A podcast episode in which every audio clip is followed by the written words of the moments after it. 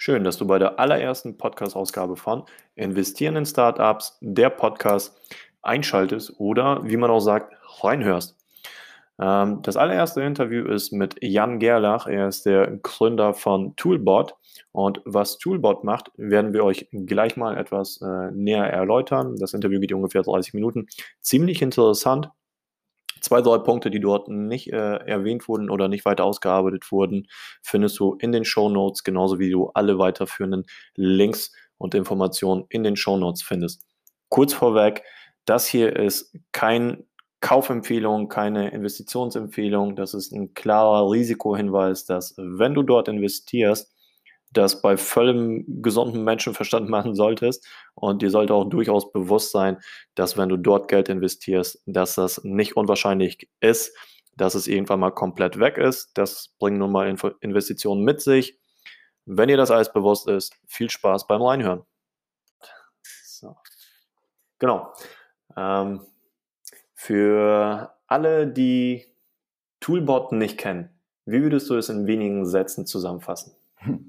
Also bei uns geht es um äh, Dinge, die man selten benötigt, speziell um Werkzeug. Und äh, da kann man sich ja die Frage stellen, warum äh, kauft man sich solche Dinge und leiht die nicht? Ähm, weil wenn man die kauft, kostet das viel Geld, die verschwenden viel Platz und ähm, geliehene Dinge könnten eben auch äh, sehr viel hochwertiger sein. Die, das Problem mit, äh, mit dem Leiden heute ist, dass es sehr umständlich ist. Ähm, es ist meistens äh, sind die Verleihstationen am Stadtrand, an irgendwelchen Baumärkten und diesen Weg muss man sich viermal machen um das abzuholen und wieder zurückzubringen. Dann sind die Öffnungszeiten sehr beschränkt und es ist vor allem sehr teuer. Und ähm, wir haben an diesen drei Ansätzen angesetzt äh, und äh, um Laien einfach günstiger und bequemer zu machen. Und, ja. Ja, genau. Also um äh, zu, kurz zu erklären, wie wir das tun. Ähm, die äh, Kosten, die äh, stecken vor allem in äh, den Personalkosten. Und ähm, das ist für den normalen Verleiher jetzt einfach ähm, so, dass es für äh, einen Bagger ungefähr das gleiche kostet wie eine Bohrmaschine äh, sozusagen an Aufwand. Und deswegen verdient er an dem Bagger einfach mehr als an der Bohrmaschine und äh, setzt die Preise entsprechend hoch. Wir haben jetzt äh, an Automatisierungsfunktionen gearbeitet und an Möglichkeiten, diese Station auch in der Stadtmitte äh, nah an den, äh, äh an, an den Konsumenten zu platzieren und äh, ermöglichen es damit, dass die Leihpreise sehr niedrig sind und man auch für kurze Zeit mal etwas ausleihen kann und nicht nur für Tage oder Wochen. Kann man sich die äh, Leihstation so vorstellen wie die neuen Zigarettenautomaten in der Zukunft? Dass sie quasi dann so an jeder Ecke stehen oder ist es tatsächlich dann eine Nummer größer, dass man sagt, okay, da sind nicht nur zehn äh, Bohrmaschinen, Sägen und so weiter und so fort, sondern tatsächlich so im 20er, 50er Bereich? Mhm. Also wir haben unsere Station modular äh, gebaut, so dass wir verschiedene Standorte realisieren können, je nach Platzbedarf und ähm, äh, Angebot, das wir dort äh, bereitstellen wollen. Das heißt, wir können die klein und groß bauen äh, und auch verschiedene äh, Größen von Koffern dort äh, reinbauen, so in Module, äh, die eben mehr oder weniger Koffer, mehr oder weniger kleine oder große Koffer enthalten. Ähm, man kann sich das äußerlich eher vorstellen wie so eine Paketübergabestation, wie man sie von DHL oder Amazon kennt. Wobei das Beispiel ein bisschen gefährlich ist. Man hat da sofort ein Bild im Kopf. Äh, innen drin sieht es dann doch ganz anders aus bei uns.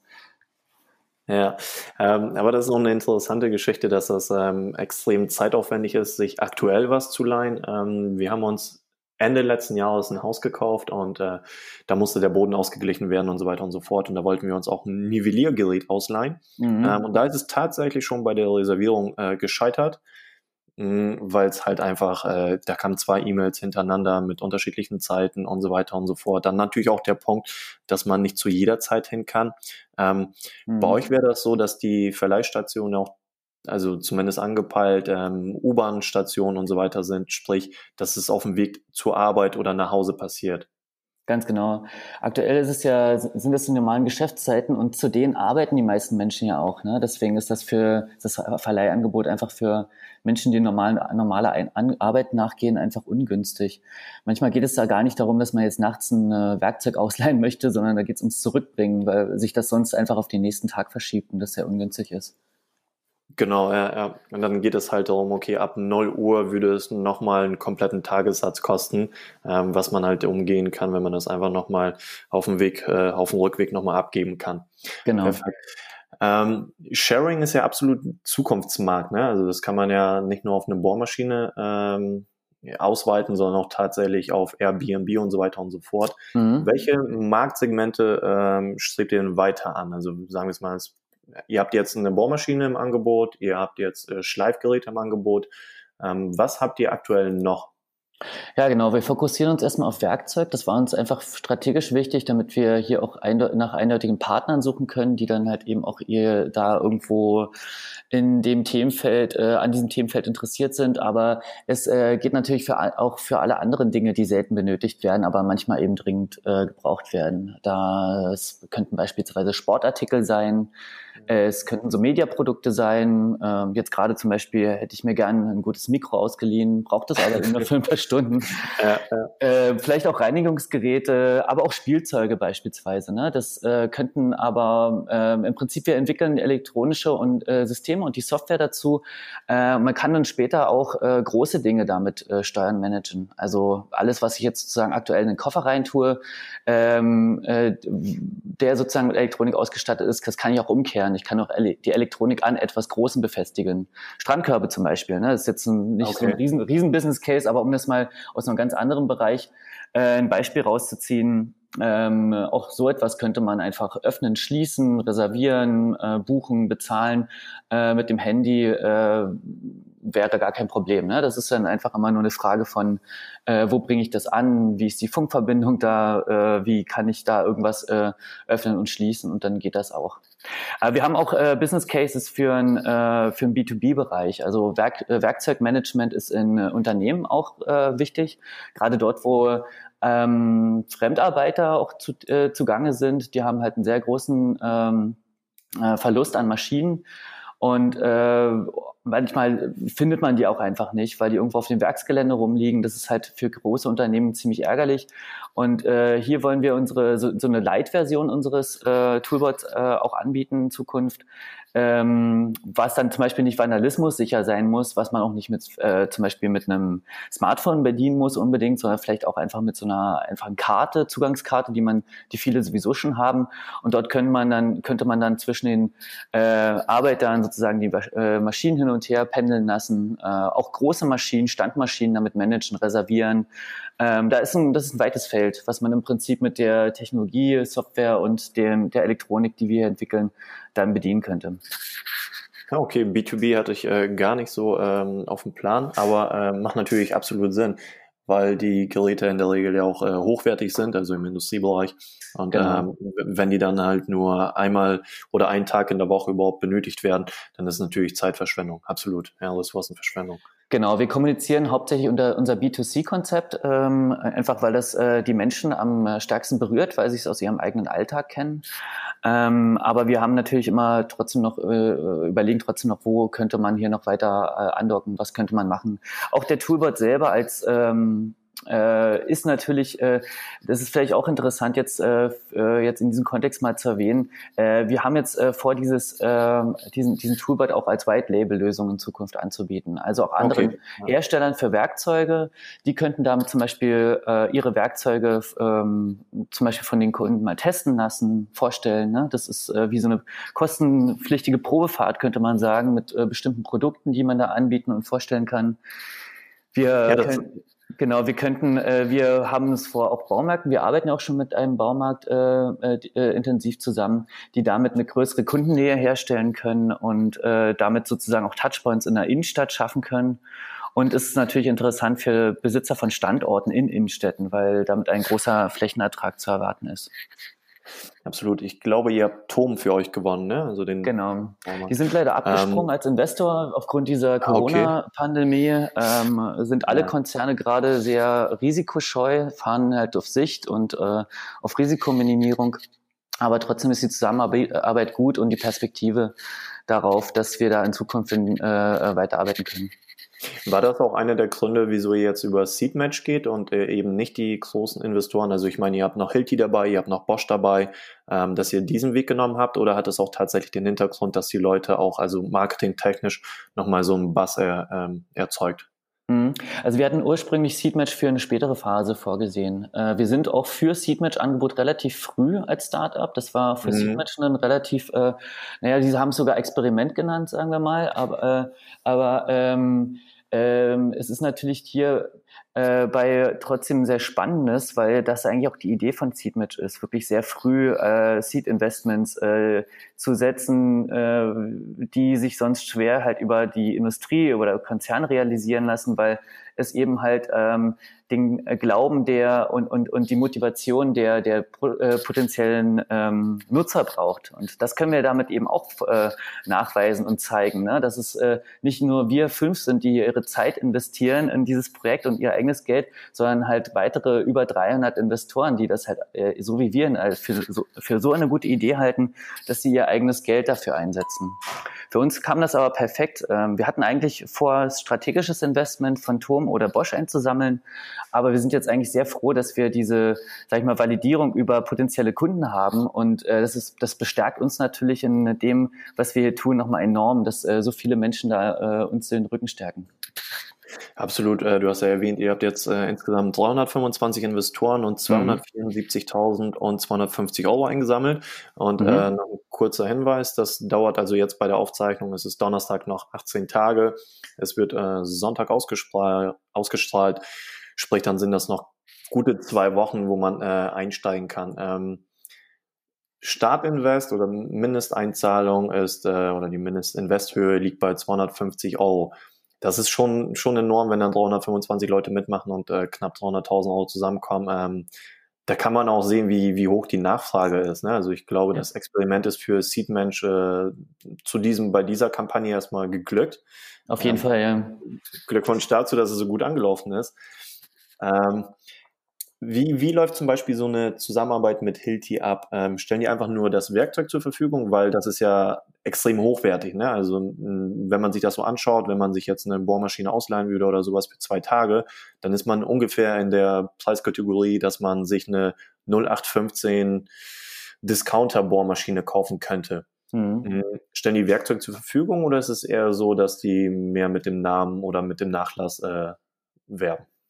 Ja, da sind wir äh, in einer eigentlich einer ständigen Verhandlung. Wir haben morgen zum Beispiel wieder einen Call mit Hilti, deswegen wird das schon wieder, wenn das ausgestrahlt wird, vielleicht wieder eine neue Situation sein. Was ich jetzt sagen kann, äh, bis, bis hier ist es so, dass Hilti uns tatsächlich mit äh, Vergünstigung der Werkzeuge unterstützt. Auch äh, die hatten mal überlegt ähm, zu investieren, aber äh, da erstmal Abstand genommen, weil sie sich das erstmal genau anschauen wollten. Im Grunde ist Hilti aber äh, perfekt für uns, äh, unser Vorhaben, weil wir mit Toolbot ja nicht nur jetzt einfach die äh, da nicht nur auf den Preis setzen wollten als äh, Vorteil für die Kunden, äh, sondern auch einen echten Vorteil zum Kauf der Geräte, so wie du es gerade schon gesagt hast, bieten wollten. Man kann ja einfach bei uns Geräte haben, die man sich einfach persönlich einfach nicht leisten kann. Ich, keiner, also äh, höchstens eben Handwerker, die das jeden Tag in der Hand haben. Und mhm. wenn man äh, so ein, äh, solche Werkzeuge über, äh, irgendwie mal äh, die Gelegenheit hatte, zu, äh, die zu benutzen, dann will man einfach auch nichts anderes mehr benutzen. Und gerade das, äh, diesen Effekt, den wollen wir uns natürlich zunutze machen. Irgendjemand kommt vorbei, hat vielleicht teilweise nicht mal von Hilti mal gehört. Das ist halt auch schon so eine Marke, die vor allem nur zwischen Profis bekannt ist äh, äh, oder Menschen, die zumindest mal was mit Bau zu tun hatten. Dann benutzt man das zufällig mal, wenn man denkt, man spart Geld und hat dann so ein gutes, äh, äh so ein gutes Erlebnis mit dem Produkt, dass man, äh, dass man sich gar nicht mehr vorstellen möchte, äh, was selber zu kaufen. So haben wir uns das jedenfalls gedacht. Ja, ich glaube, die Rechnung könnte tatsächlich ja. aufgehen, weil ja. ähm, wir haben hier auch beim Haus viel renoviert und äh, minimal mhm. saniert. Ähm, da ist auch mal so eine, keine Ahnung, 40 Euro Nutfräse, ja. die man sich irgendwie geholt hat, die gibt dann nach einem Tag einen Geist ja, auf, da ist furchtbar. die ersten Schrauben ab. Äh, ja, es ist katastrophal. So am Ende hast du irgendwie alles, alles da, äh, vom Schleifer bis also wirklich alles. Ähm. Und benutzt die danach tatsächlich auch gar nicht. Ähm, und, und sowas dann wieder loszuwerden, ist halt äh, ja. relativ schwer, ohne mindestens 50 Prozent irgendwie einzubüßen beim Einkauf. Genau. Das ist schon, das ist schon ziemlich, ja. Äh, genau, ich muss auch noch dringend hinzufügen, ganz wichtig hierbei ist, äh, weil du es jetzt gerade erwähnst, das äh, Ganze hatte ja einen ökologischen Ansatz. Ne? Du, äh, das Ganze war startete eigentlich als, als nachhaltiges Konzept in äh, einem, äh, ich habe mal Lehre gegeben an meiner alten Hochschule für Ecodesign und äh, da kommt das eigentlich her. Deswegen war es uns auch wichtig, einfach diesen ganzen Elektroschrott, der sich da ansammelt. Nach drei Benutzungen fliegt das Ding weg und äh, im Müll und wird schlecht oder gar nicht recycelt. Und da ist Hilti zum Beispiel eben auch ein perfekter Partner, weil die reparieren tatsächlich die Geräte noch. Die Geräte stammen alle aus, äh, aus äh, sind alles Leasinggeräte, sind eben auch deswegen versichert. Äh, und wenn sie kaputt gehen, kriegen wir einfach neue geschickt. Ähm, die alten werden dann repariert. Ähm, beziehungsweise die Geräte, die wir neu geschickt bekommen, sehen, äh, haben dann meistens eben auch schon so drei, vier Zyklen hinter sich und sehen entsprechend aus, was ganz äh, überraschend ist für viele, aber auch irgendwie ganz normal, äh, wenn man, ja. wenn man, wenn man sich vorstellt, dass so etwas eben auch auf echten Baustellen benutzt wird. Ne? Ähm, guter Punkt mit äh, dem, wenn die Geräte kaputt gehen. Was passiert eigentlich, wenn ich mir ein, eine Bohrmaschine ausleihe und die geht dabei kaputt? Ist es versichert oder muss ich damit selber haften? Wie, wie läuft das dann ab? Genau, das ist versichert. Ähm, wir gehen davon aus, einfach äh, weil das für Nutzer sonst unübersichtlich wird und auch ein großer Pain und große Sorge ist, wenn man sich irgendwas ausleiht, was passiert da eigentlich mit dem teuren Ding, wenn es kaputt ist. Und das wollten wir einfach komplett ausschalten, weil wir sehen das als unser Problem, wenn wir, wenn die Sachen sachgemäß äh, verwendet werden und jetzt nicht irgendwie gerade aus großer Höhe irgendwo runterfallen, äh, äh, also krassen Krafteinwirkungen oder drüber irgendjemand drüber fährt, dann sehen wir das als unsere Aufgabe beziehungsweise an, als Schwäche der Geräte, äh, dass irgendwas kaputt gegangen ist. Äh, man zahlt auch keine Kaution, das ist auch wichtig, weil gerade viele Menschen, die die Menschen, die gerade Häuser bauen und äh, umziehen, jetzt nicht äh, besonders viel Geld auf der Kante haben ähm, und das auch eine Hemmschwelle wäre und wir auch nicht mit so viel so großen Beträgen äh, hin und her äh, handeln wollten. Ne? Das wär, auch ungünstig. Ja, deswegen alles äh, praktisch versichert und kautionsfrei. Und wie sieht das aus, wenn ich mir jetzt äh, etwas ausleihen möchte? Muss ich vorab angeben, wie lange ich das behalten möchte, also wie lange ich das benutze, oder kann ich sagen, okay, ich habe es mir heute ausgeliehen, eigentlich wollte ich nur einen Tag damit arbeiten, aber wie das zu Hause nun mal so ist, äh, tut sich eine zweite Baustelle auf, kann ich das einfach einen zweiten Tag auch nochmal behalten? Du, du äh, legst es mir praktisch in den Mund. Genauso ist es ja tatsächlich in der, in der Regel. Ne? Das kennst du wahrscheinlich auch so, wenn du irgendwas baust. Man geht davon aus, dass es einen halben Tag dauert. Äh, man kann eigentlich immer sagen, dass da alle, alle Dinge, die man tut, dauern dreimal länger. Und das macht es so schwierig, wenn man die Menschen fragt, wie lange sie die Werkzeuge haben wollen. Ähm, das verursacht Stress auf der Seite des Nutzers und äh, wir haben ja auch nichts davon, wenn er dann äh, zurückeilt, um das rechtzeitig zurückzubringen, es danach keiner haben möchte. Ähm, bei uns ist alles eher spontan. Wir konzentrieren uns äh, auf sozusagen Kurzzeitleihe. Ähm, wir können deswegen zum Beispiel eben auch noch nicht so gut sagen, jetzt zumindest in der Beta-Phase, ähm, unseres Produktes, ähm, wann die Sachen auch sicher verfügbar sein werden. Die Kunden gucken einfach sehr eigenständig nach, ähnlich, ähnlich wie bei Carsharing ist. Ist gerade was da, was ich brauche, reservieren das und holen es ab und bringen es dann zurück, wann auch immer sie fertig sind. Ah, okay, das ist, äh, das ist jetzt irgendwie interessant. Mhm. Ähm, ihr habt ja auch eine richtig gute Lösung, sage ich, sagen wir es mal so. Ähm, woran erkennt das System, ob wirklich alles drin ist, wenn der Koffer wieder zurückkommt? Also da gibt es ja auch Einzelteile, Verschraubung und so weiter und so fort. Wie, wie habt ihr das Problem gelöst? Mhm. Also aktuell machen wir das noch manuell. Wir überprüfen nach jeder Rückgabe, äh, ob alles da ist. Das machen wir aber auch, um einfach äh, eine gute Datenbasis für die, für die zukünftige Automatisierung zu äh, haben. Also es ist einige, einer der Ziele unserer Beta-Phase gewesen. Wir schauen nach, ob äh, die, wie, wie die Akkus eigentlich aufgeladen sind, wie die so äh, Verschleißteile, die wir dazugegeben haben, wie sehr die verschlissen sind, wie sauber das Ganze ist und äh, gucken, äh, überprüfen auf dem Weg natürlich auch die Vollständigkeit. In Zukunft wird die Vollständigkeit aber elektronisch erfasst, im Koffer über, äh, ich sag's dir sogar ganz, äh, ganz grob AFID-Tags, die äh, sozusagen die an den Einzelteilen dran sind. Ah, okay, ja. Das, ähm, ich dachte ursprünglich, das wird mal irgendwie so am Gewicht gemessen oder sowas, aber das wäre wahrscheinlich viel zu kompliziert und äh, in so einem kleinen Koffer Ja, das ist Fehler, das ist, äh, sowas gibt es äh, in äh, Form von Stationen, die Gewicht sozusagen für Paketübergabestationen und so, das äh, funktioniert da noch ganz okay, aber in so einen Koffer sowas reinzubauen, ist so, der, der so viel rumbewegt wird und vielleicht auch mal runterfällt, ist so ähm, etwas wie eine Waage nicht so günstig, beziehungsweise es ist auch es wäre auch sehr leicht manipulierbar, ne? Das ist, äh, man braucht ja dann nur ja. entsprechend viel Sand oder Wasser da reinkippen und dann äh, wüssten wir schon nicht mehr, ob das der Kunde davor oder danach war. Okay, okay. Ähm, du hast ja gerade auch noch die Beta-Version erwähnt. Ähm, magst du dazu noch mal ein paar Sachen sagen? Weil ich glaube, gelesen zu haben, dass es ziemlich, ziemlich gut angelaufen ist mhm. ähm, und äh, eure Erwartungen, sagen wir jetzt mal so, übertroffen hat. Auf jeden Fall. Also wir haben die Beta-Phase geplant, als wir ähm, unseren Prototypen im Rahmen von Exist sozusagen fertig hatten und kein Investment bekommen hat, haben, weil äh, wir immer von den potenziellen Investoren gehört haben, okay, ihr habt keine Traction, also keine Umsätze, ihr habt keine äh, wir wissen nicht, ob es die Nachfrage über, überhaupt gibt und, und äh, ja, wer weiß. Äh, alle waren interessiert, aber keiner hat uns das so recht geglaubt. Also haben wir uns gefragt, okay, wie können wir das nachweisen äh, mit möglichst wenig Geld haben dafür ähm, mit Bosch und Turm gewinnen können, das mitzufinanzieren, haben das noch aufgestockt durch eine Förderung der Investitionslandesbank äh, Brandenburg und haben dann diese Beta-Phase gestrickt mit der Frage, okay, wie können wir so den Kern der, unseres Produktes äh, testen und äh, äh, zeigen und da Daten sammeln am besten und äh, welche Sachen lassen wir einfach weg und haben sozusagen das radikal vereinfacht. Ich hatte es gerade schon erwähnt, wir überprüfen jetzt zum Beispiel immer noch die Vollständigkeit selber manuell. Ähm, einfach weil die, äh, das funktioniert zwar so im Labormaßstab, wir wollten das jetzt aber im ersten Schritt noch nicht ähm, implementieren, äh, weil es einfach so äh, zu, zu, noch zu, äh, und zu fehleranfällig war und zu teuer mhm. das alles automatisiert zu machen.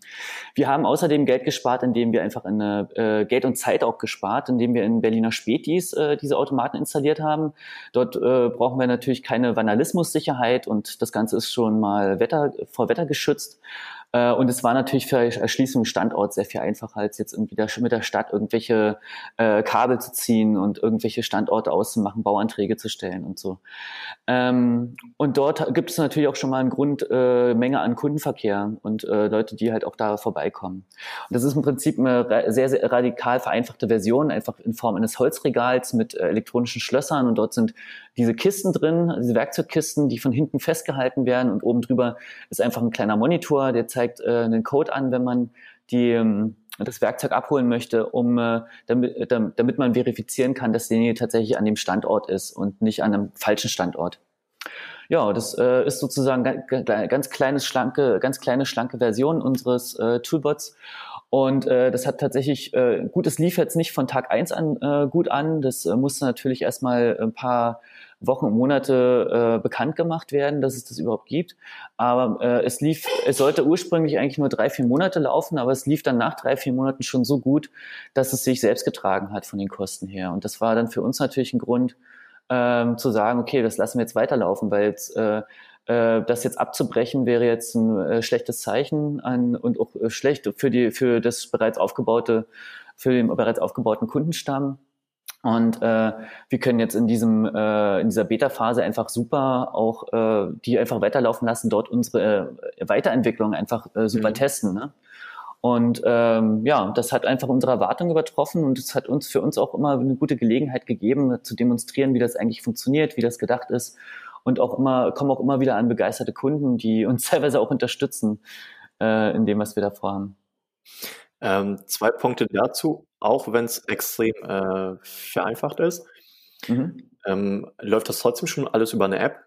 Ja, also wir haben uns tatsächlich auch gegen eine App entschieden. Wir hatten eigentlich am Anfang immer mit App geplant, aber ähm, haben es dann in der vereinfachten Version ohne App machen wollen. Dann sind wir mittlerweile zu dem Schluss gekommen, dass wir auch dabei bleiben. Äh, wir haben eine Practice, äh, wir haben eine Progressive Web App entwickelt. Im Prinzip ist es äh, äh, fühlt sich das dann auch an wie eine App. Äh, wir entwickeln das jetzt auch weiter auf dieser Basis. Äh, man kann mit dem Browser mittlerweile praktisch alles machen, was jetzt nicht Gerätefunktionalitäten erfordert. Man könnte theoretisch sogar auf die Kamera zugreifen per Browser.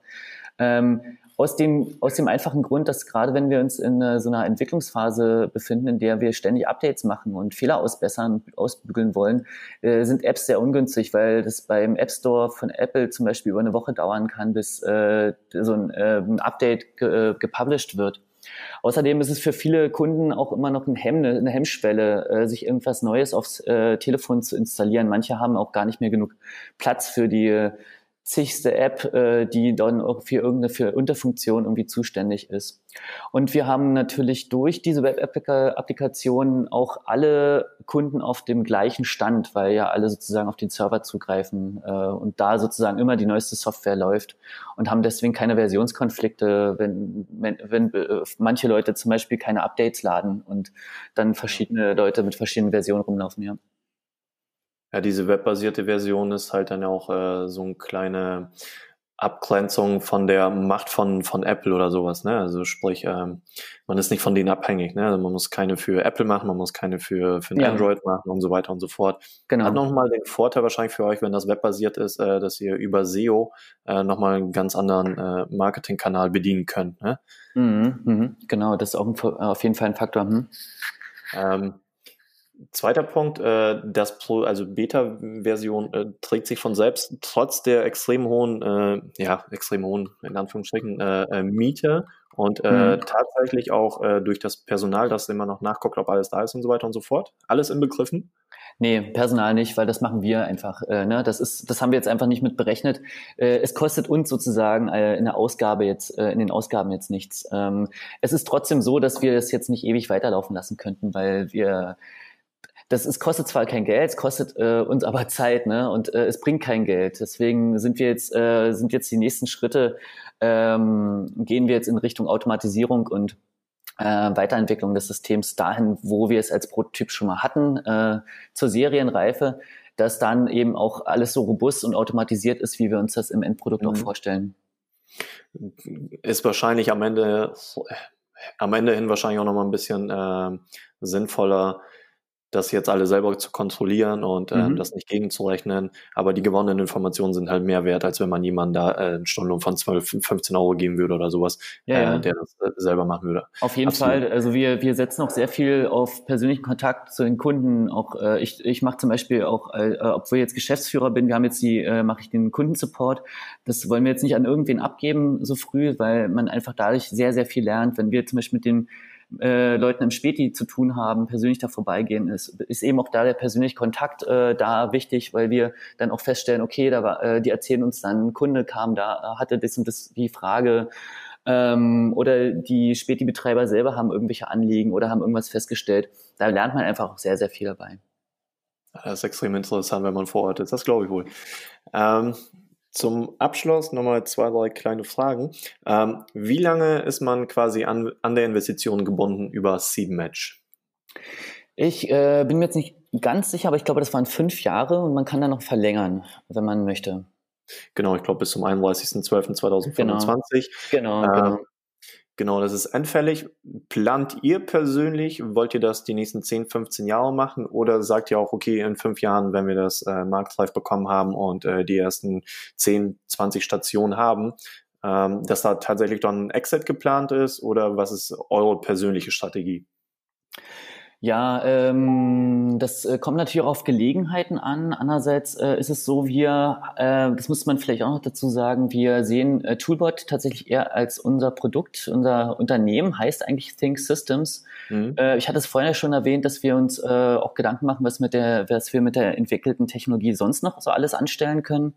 Äh, was wir uns sehr gut vorstellen können, ist, dass wir Toolbot äh, als Betreibergesellschaft irgendwann äh, ausgründen und da äh, darüber ein Exit machen ähm, einfach weil das eine ganz andere, das Operating von solchen Stationen, wenn wir skaliert haben, einfach eine ganz andere Art des ähm, Geschäfts ist. Äh, wir sind ja hauptsächlich Ingenieure, Entwickler und Designer in unserem Team und äh, wir bräuchten für das Operating von jetzt äh, hunderten Stationen in Zukunft einfach nochmal äh, eine ganze Menge anderer äh, Leute, die dann wahrscheinlich, und das würde insgesamt wahrscheinlich Sinn ergeben, das sozusagen ähm, als eigenes Unternehmen zu führen. Also im Grunde deswegen ja, aber äh, da müssen, das müssen wir einfach abwarten, wie sich das alles entwickelt. Perfekt. Ich glaube, damit haben wir das so ziemlich abgerundet. Ähm, wenn du am Ende noch irgendwie so zwei, drei Fakten oder sonst was ich irgendwie äh, an Fragen links liegen lassen habe, äh, dann kannst du die jetzt gerne einmal rausfeuern oder mal so ein bisschen die Werbetrommel rühren für Seed Match. Ja, also wir haben, äh, ich, ich glaube, wir haben das schon ziemlich ausführlich alles erläutert, aber äh, wir freuen uns natürlich über alle, die weiterhin interessiert sind an dem, was wir hier tun. Ähm, äh, wir werden wahrscheinlich auch irgendwann nochmal eine weitere Investitionsrunde brauchen, wenn wir unser Produkt fertig entwickelt haben, das Ganze skalieren wollen. Äh, auch da, selbst für die, die jetzt vielleicht zu spät kommen, äh, würden wir uns natürlich freuen, wenn Sie sich dann bei uns melden und interessiert sind, vielleicht in einer weiteren Finanzierungsrunde einzusteigen. Und äh, alle, die uns unterstützen wollen, können äh, sich sehr gerne bei uns im äh, Newsletter eintragen. Dann halten wir die auch auf dem Laufenden. Und ähm, ja, ansonsten danke ich dir vielmals für die Gelegenheit, hier unser Konzept vorzustellen. Und äh, ja. Sehr, sehr gerne. Hat mir Spaß gemacht. Magst du am Ende noch mal kurz verraten, wie ähm, dich die Hörer dann erreichen können? Also über eine Internetseite, E-Mail-Adresse oder sonst irgendwie? Genau, am besten einfach über Info, äh, Quatsch, über toolbot.de oder eben über die E-Mail info at toolbot.de. Ähm, allerdings, äh, andererseits natürlich auch die Kanäle über Facebook und Instagram, äh, die toolbot-de heißt mit Instagram und Facebook ist es, glaube ich, Toolbot Smart Sharing. Ja. Perfekt, perfekt. Danke dir, Jan. Ja, gerne. Hat mich, hat mich Spaß gemacht. Dankeschön. Ciao, ciao. Tschüss.